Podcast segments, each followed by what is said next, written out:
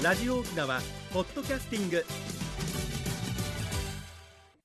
赤瓦長瓶のグブリーサビラ放送707回目の今日は7月の18日。うちなくみ旧暦では6月の9日大の日やいびんや。最初に言っておきますけどこれ昔の民族的なお話ですので今の考えでえーって思わないでくださいね。そういうところがありますのでご了承ください。えー、やなもんま自分の話しましょうか。人の死には幸福な死かっこ死正常死となっておりますね。それから不幸な死異常死というのがあって幸福な死に方というのは子孫が繁栄してしている人の老衰による自然死。まあその人は死後それとなって子孫を見守る存在になると考えられているそうです不幸な死っていうのが自殺とか水死などの事故死とかあるいは伝染病死山賊死そしてほら自分の村以外で亡くなったゆこらうちなくて数回わたいしみそうちっていうでしょ要するにはもう自分の村以外で亡くなるということなんですよ。これだそうですね。まあそういった死に方をした人たちがこのように未練を残している場合があるので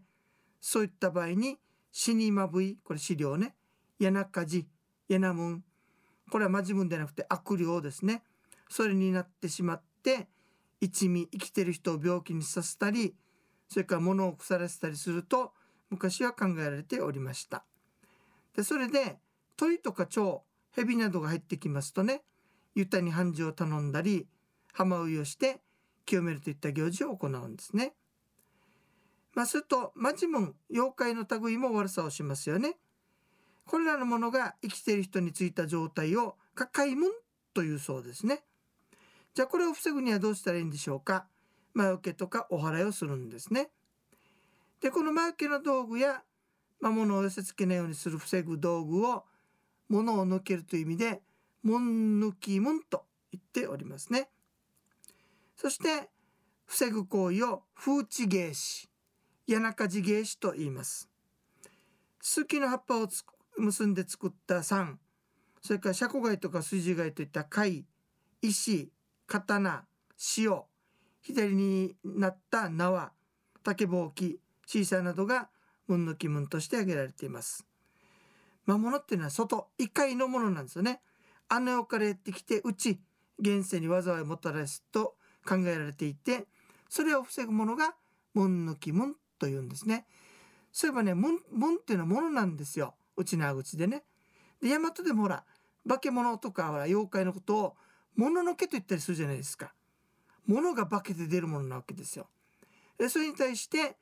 えー、人に恨みを持って化けて出るのが幽霊。あと一種類ここで今日出てきたんですね。あのこのように未練を持ったとかそうしてあのいろんな人に災いを起こすという嫌なもんっていうのがあるそうですね。さて、えー、ちょっと重たい話になりましたけれども昔からの考えとして捉えてくださいね。さて皆さんオンラインセミナー第3弾やりますよ。意外と知らない沖縄の三大会談7月の31日土曜日の夜9時から10時20分にやります会談ですからね参加料金は1200円となっておりますえー、正しい沖縄の幽霊と妖怪の違い先ほどもちらっと話しましたけど意外と優しい怪談3はどうしてすすぎで作るのといった沖縄の怪談それから魔除けの方法を長瓶流の語りでお届けするセミナーになっております。お申し込みお問い合わせは沖縄空手会館。098-851-1025までお願いいたします。ただこれあの今日の放送以降でなくてね月曜日以降にお電話なさってくださいね。そして空手会館のホームページ開きますとお知らせでこれが出てきますのでそのチラシの右下 QR コードというのがありますのでそちらから申し込みはしてくださいね。ゆたさるごとウニゲーサビラそれでは次のコーナーです。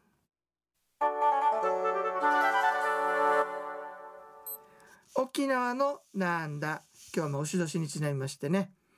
闘牛の話をお届けいたしましょうか、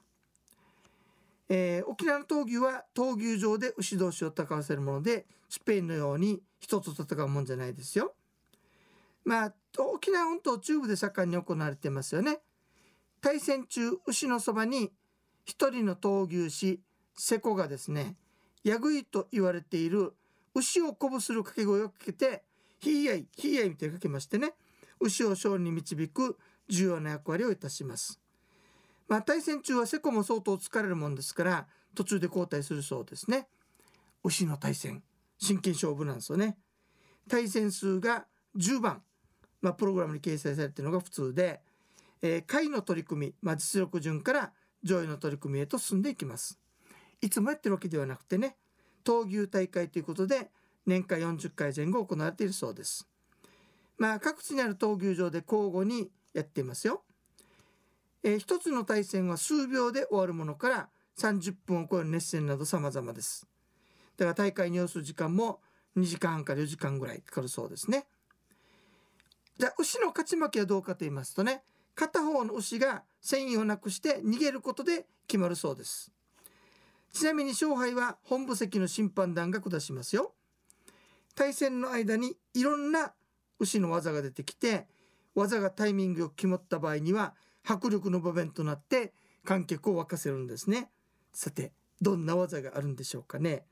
基本技は割り、突き、かけ、押し、腹取り、持たせ込みの5手あるそうですよ。さあどんな技なんでしょうか。え今日はですねえー、牛年にちなみまして闘牛の話をお届けしてるんですけれども沖縄の闘牛の勝敗はもう相手がね繊維を、ま、あのなくして逃げてしまうそれによって大体勝敗が消せるようですがちゃんと審判団がいましてね、えー、勝ち負けを判断しているようですよ。でいろんな実は闘牛にも技がありまして割り突きかけ押し腹取り持たせ込みの後手があるそうです。まずは押しからねえ正面から渾身の力を込めて直接的に直線的に相手を押すことです文字通り押すんですね、まあ、戦う牛に力の差がある場合には押された側はずるずると一気に後ろに下がり始めて決着が早くつくんですけれども同じぐらいの力の牛だとこの技ではなかなか決まらないようです。次に割りそれから突き。まあ相手の眉間めがけて角を打ち込むことでしてね体重が乗った強烈な場合はかなりの威力となります。間を置かずに相手を配配送することもあるそうですよ、まあ、他の技に移る前の有効な一撃という意味ではほとんどの牛がこれを使うそうです。次に掛け。最もよく出る技でしてね角を掛け合ってる状態で相手の首を曲げた場合なんですね。これまたね力に開きがある対戦ではかけられた方の顔がね90度近くも回転して天井を向いたままになることもあるようですよ。すごいね。次に腹取り、まあ、勝敗に直接関係する決定力を持った技です。まあ、文字通りお腹の部分への攻撃でしてやっぱり強い牛であっても動物は基本的にそうですがお腹だけは弱いもんですからね。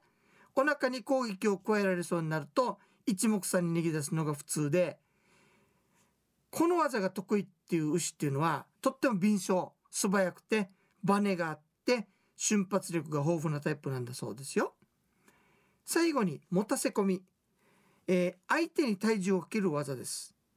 相手の押し込みやけ技を避けるために出る技でしてこれは防御の目的が多いんですが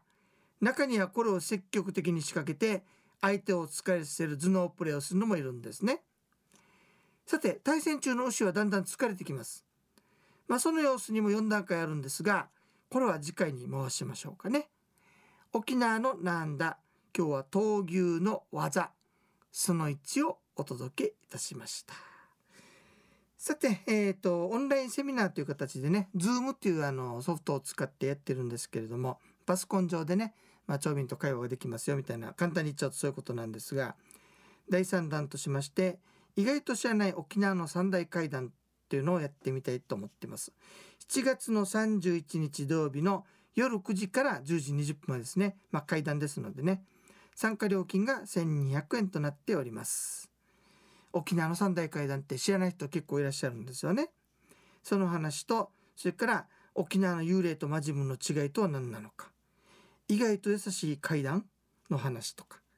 それからねあの階段の話するんでねあの魔除けの道具としまして3これはどうして杉で作るんですかとかね。そういった話を入れながら沖縄の階段を長瓶流にお届けしたいと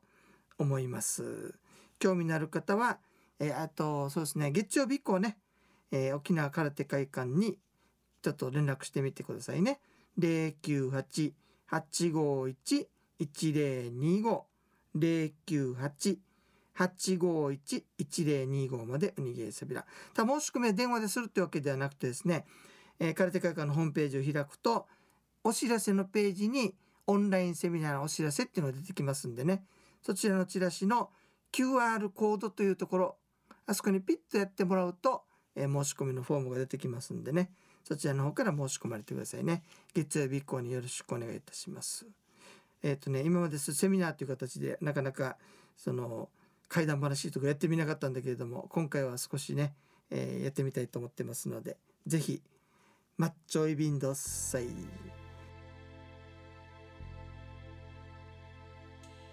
えー、今日は国吉さんがお休みでしたので長便ドゥーチュームにお届けしましたけれどもね、えー、7月の31日の土曜日のオンラインセミナー沖縄の三大会談とそれから沖縄の魔除けねぜひともあの皆さん申し込みゆたさるぐとウニゲーサビラまあ、どんどんどんどんやっていきますので、ね、これは県外の方であっても外国の方であっても沖縄県内の遠くの方であっても聞けるものになりますんでね是非年配の方もね、えー、パソコンとか逃げてさという方はね、まあ、あのお子さんなりお孫さんなりに聞きながらね、えー、参加してみるのもいいかと思いますよ。マッチョイビンドッサイ最近ちょこちょこっとまたねいろんなところ昔行ったところ回ったりしてるんだけれどもやっぱりあの見る視点が違うからなのかね一回行ったところがまた新鮮な驚きがあったりするんですよね。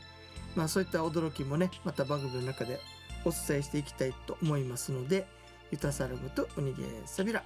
番組のご案内や赤瓦長瓶やいびたんそれではまた来週までぐぶりさびら。